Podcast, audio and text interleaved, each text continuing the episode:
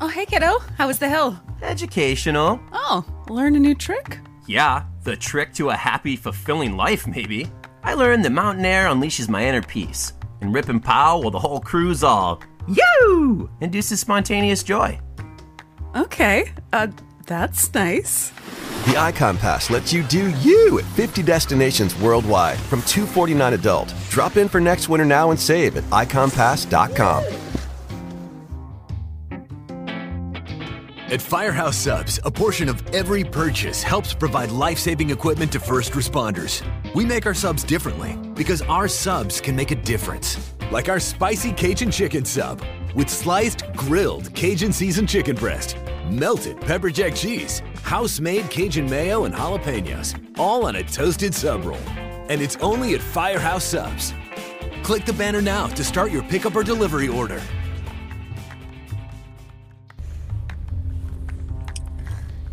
Hello, hello. Welcome to episode six of Conversations with Nilu. Yes, this is second episode in a row on the same day. This is the first time I'm doing this. Um, episode five was kind of a little bit all over the place, but I, I really wanted to get my voice out there, content out there. Um, so hopefully, you guys bear through that. Uh, for episode six, uh, surprise, I will talk about something resourceful. Actually, uh, a book that I read. Uh, I listened to it on Audible, and this was when I was living in California. And this book is called Sapiens A Brief History of Humankind by Yuval Noah Harari. This book was amazing. It was so insightful, so unique, and Yuval Noah Harari is truly a genius. It's it was a New York Best Times, sorry, it was a New York Times bestseller.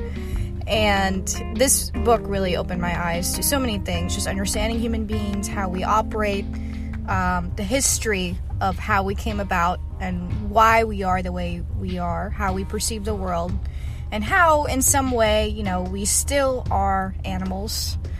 And um, really, really very deep. It, it, really makes you think about a lot of things around you and question uh, why we do things the way we do these days, and it all links back to the way our ancestors used to live. So, this is a fun, fantastic history of humankind. Uh, it's very interesting. You'll learn about history, psychology, economics. It's many lessons rolled into one compelling narrative. There are there's just so much information in this book. Uh, I'm not going to be able to summarize it all in 15 minutes, but I will try. So here we go. An animal of no significance. Three important revolutions shaped the course of history. The cognitive revolution kickstarted history about 70,000 years ago. The agricultural revolution sped it up about 12,000 years ago. The scientific revolution, which got underway only 500 years ago, may well end history and start something completely different. This book tells the story of how these three revolutions have affected humans and their fellow organisms. The most important thing to know about prehistoric humans is that they were insignificant animals with no more impact on the environment than gorillas, fireflies, or jellyfish. Just six million years ago, a single female ape had two daughters. One became the ancestor of all chimpanzees, the other is our own grandmother. Over the generations, the people of Flores became dwarves. This unique species, known by scientists as Homo floresiensis, reached a maximum height of 3.5 feet and weighed no more than 55 pounds.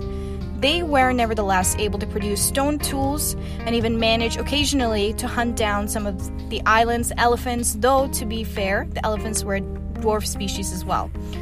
Today, there are many species of foxes, bears, and pigs. The Earth of a hundred millennia ago was walked by at least six different species of man. That's interesting.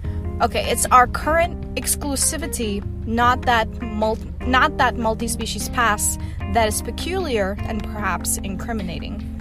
Mammals weighing 130 pounds have an average brain size of 12 cubic inches. The earliest men and women, 2.5 million years ago, had brains of about 36 cubic inches. Modern sapiens sport a brain averaging 30, 73 to 85 cubic inches. Neanderthal brains were even bigger. Well, well, you thought you know bigger brains mean you're smarter, but um, okay, now I'm being biased. In Homo sapiens, the brain accounts for about 2 to 3% of total body weight, but it consumes 25% of the body's energy when the body is at rest. Humankind ascended to the top so quickly that the ecosystem was not given time to adjust. Since long in- intestines and large brains are both massive energy consumers, it's hard to have both. Well, no surprise there. By shortening the intestines and decreasing their energy consumption, cooking inadvertently opened the way to jumbo brains of Neanderthals and sapiens. Very interesting. So here we go. This is the tree of knowledge. Tolerance is not a sapiens trademark. In modern times, a small difference in skin color, dialect, or religion has been enough to prompt one group of sapiens to set about exterminating another group. Would ancient sapiens have been more tolerant towards, towards an entirely different human species? It may well be that when sapiens encountered Neanderthals, the result was the first and most significant ethnic cleansing campaign in history. So, yeah, that is unfortunate, but I think we're definitely evolving and getting better. Uh, the appearance of new ways of thinking and communicating between 70,000 and 30,000 years ago constitutes the cognitive revolution. Our language evolved as a way of gossiping. Well, that explains a lot. Such myths give sapiens the unprecedented ability to cooperate flexibly in large numbers. Sapiens can cooperate in extremely flexible ways with countless number of strangers. That's why sapiens rule the world whereas ants eat our leftovers and chimps are locked up in zoos and research laboratories. Not saying that's a good thing, but observation. Sociological research has shown that the maximum natural size of a group bonded by gossip is about 150 individuals. There are no gods in the universe, no nations, no money, no human rights, no laws, and no justice outside the common imagination of human beings. No one was lying when, in 2011, United de- Nations demanded that the Libyan government respect the human rights of its citizens, even though UN, Libya, and the human rights are all figments of our fertile imaginations. Just observation, right? The real difference between us and chimpanzees is the mythical glue that binds together large numbers of individuals, families, and groups. This glue has made us the masters of creation. So here we go into um, analogy of a day in life of Adam and Eve. There are even number of present-day human cultures in which collective fatherhood is practiced, as for example among the Bari Indians. This is really interesting. According to the beliefs of such societies, a child is not born from the sperm of a single man, but from the accumulation of a sperm in a woman's womb. A good mother will make a point of having sex with several different men, especially when she's pregnant, so that her child will enjoy the qualities and paternal care, not merely of the best hunter, but also of the best storyteller, the strongest warrior, and the most considerate lover. If this sounds silly, bear in mind that before the development of the modern embryological studies, people had no solid evidence that babies are always sired by a single father rather than many. Many scholars vehemently reject this theory, insisting that both monogamy and the forming of nuclear families are core human behaviors. The Stone Age should more accurately be called the Wood Age, because most of the tools used by ancient hunter gatherers were made of wood. The heated debates about Homo sapiens' natural way of life missed the point. Ever since the cognitive revolution, there hasn't been a single natural way of life for sapiens. There are only cultural choices from among a bewildering palette of possibilities. Very, very interesting. So, just keeping track of time, we still have about six minutes left. Okay, so let me see if I can cover some of the uh, interesting points from the book. Average life expect- expectancy was apparently just 30 to 40 years, but this was due largely to the high incidence of child mortality. Children who made it through the perilous first years had a good chance of reaching the age of 60, and some even made it to their 80s. ancient foragers also suffered less from infectious diseases. Most of the infectious diseases that have plagued agricultural industrial societies, as smallpox, measles, and tuberculosis, originated in domesticated animals and were transferred to humans only after agricultural revolution. This kind of ties into the whole pandemic as well, due to the wet market practices. Um, you know, this virus evolved and got transferred to human beings, but it came from this ancient way of doing things, which should be discontinued, which is trying to eat exotic animals. Um, well, looks like this has been happening for quite some time. So, next, um, the topic of the flood. Of the 24 Australian animal species weighing 100 pounds or more, 23 became extinct. But no longer Within 2,000 years of the sapiens' arrival, human beings, most of these unique species were gone. According to current estimates, within the short interval, North America lost 34 out of its 47 genera of large mammals. South America lost 50 out of 60. So, hence, uh, man being the apex predator, um, this is something that I know we are still working on and making some improvements around. So, history's greatest fraud Wheat and goats were domesticated by approximately 9000 BC, peas and lentils around 8000 BC, olive trees by 5000 BC. Great. so, very interesting. So, this is around the time where we started actually cultivating some of these foods that we use now. Well, very long ago. I thought that this was going to be a lot more recent than that. That's interesting. So rather than heralding a new era of easy living, the agricultural revolution left farmers with lives generally more difficult and less satisfying than those of foragers. Hunter gatherers spent their time in more stimulating and varied ways, were less in danger of starvation and disease. The average farmer worked harder than the average forager and got a worse diet in return. The agricultural revolution was history's biggest fraud. The life of a peasant is less secure than that of a hunter gatherer. Humans, like many mammals, have hormonal and genetic mechanisms that help control procreation. At good times, females reach puberty earlier, and their chances of getting pregnant are a bit higher. In bad times, puberty is late, fertility decreases. Okay, so now getting into the topic of building pyramids. Okay, so we have about three minutes.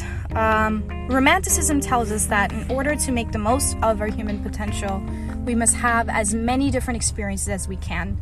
We must open ourselves to a wide spectrum of emotions. We must sample various kinds of relationships. We must try different cuisines. We must learn to appreciate different styles of music. Like the elite of ancient Egypt, most people in most cultures dedicate their lives to building pyramids. Only the name, shapes, and size of these pyramids change. Here we go memory overload. Between the years 3500 BC and 3000 BC, some unknown Sumerian gen- geniuses invented a system for storing and processing information outside their brains, one that was custom built to handle large amounts of mathematical data. How fascinating is that? The Sumerians thereby released their social order from the limitations of human brain, opening the way of the appearance of cities, kingdoms, and empires. The data processing system invented by Sumerians is called drumroll writing. Well, simple as that. The first texts of history contain no philosophical insights, no poetry, legends, laws, or even royal triumphs. They are humdrum economic documents recording the payment of taxes, the accumulation of debts, and the ownership of property. That is interesting. I, I did not know that. And I don't remember every detail from the book, but every time I come back to it, I'm like, oh, wait a minute. That's right. I forgot about that information. This is very, very well written, very well formulated. I mean, this guy, I think he has his PhD in philosophy. He is a historian, so he's done a lot of research on human history and really done his work. So he's captured all of his thoughts in this book. Next, we talk about culture. Culture tends to argue that it forbids only that which is unnatural. But from a biological perspective, Nothing is unnatural. Whatever is possible is by definition also natural. A truly unnatural behavior, one that goes against the laws of nature, simply cannot exist, so it would need no prohibition. No culture has ever bothered to forbid men to photosynthesize, women to run faster than the speed of light, or negatively charge electrons to be attracted to each other. Okay, interesting way of formulating those thoughts together. Now, going into the arrow of history. Let me see if we have time. So we have about one minute left. All right. So, cognitive dissonance is often considered a failure of the human psyche. In fact, it is a vital asset. Had people been unable to hold contradictory beliefs and values, it would probably have been impossible to establish and maintain any human culture. The scent of money. In a barter economy, every day the shoemaker and the apple grower will have to learn anew the relative prices of dozens of commodities. And more than 90% of all money, more than 50, 50 trillion appearing in our accounts, exists only on computer servers. Imperial vision. First, to qualify for that designation, you have to rule over a significant number of distinct peoples, each possessing a different cultural identity and a separate territory. So I think now we're talking the psychology of power. Okay, so I've touched base on many really interesting key points um, that Yuval talks about in his book. I don't have time to cover everything, but again, uh, these were some of the notes from Yuval Noah Harari's book, Sapiens: A Brief uh, History on Humankind. Please check it out. Also on Audible. It's an amazing book. Thank you for listening. Take care.